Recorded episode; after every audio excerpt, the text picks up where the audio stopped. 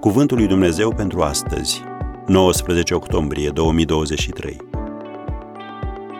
La masă cu Domnul. Pe când ședea la masă cu ei, a luat pâinea, a frânt-o și le-a dat-o. Luca 24, versetul 30. Comuniunea la masa Domnului poate fi un simplu ritual pentru unii sau un timp prețios petrecut în prezența lui Hristos pentru alții. Citește relatarea din Biblie despre Cleopa și prietenul său. Ei se duceau spre casă la Emaus, când deodată a apărut Isus și a mers împreună cu ei.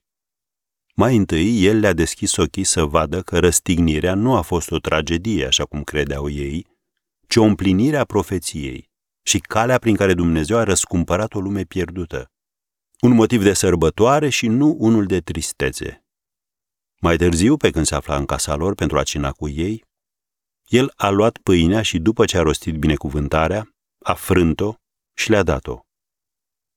Atunci li s-au deschis ochii și l-au cunoscut. Citim în Luca 24, versetele 30 și 31. Oare te lupți și tu astăzi cu frica și îndoiala?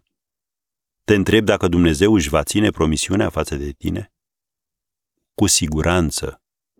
Mai devreme în acea zi, Cleopa și prietenul său s-au întâlnit cu câteva femei care se întorseseră de la mormântul gol și anunțaseră că Domnul Isus trăiește. Dar oricât au încercat, tot nu le venea să creadă.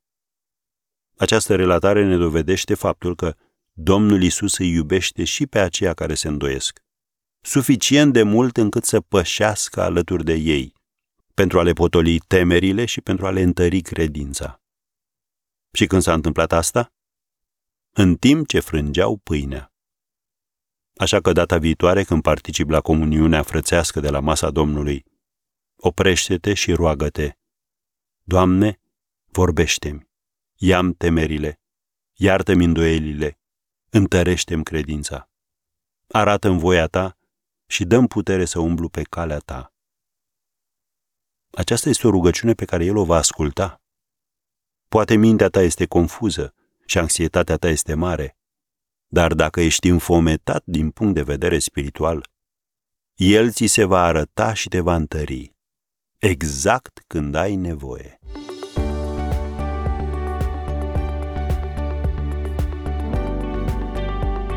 Ați ascultat Cuvântul lui Dumnezeu pentru astăzi, rubrica realizată în colaborare cu Fundația SER România.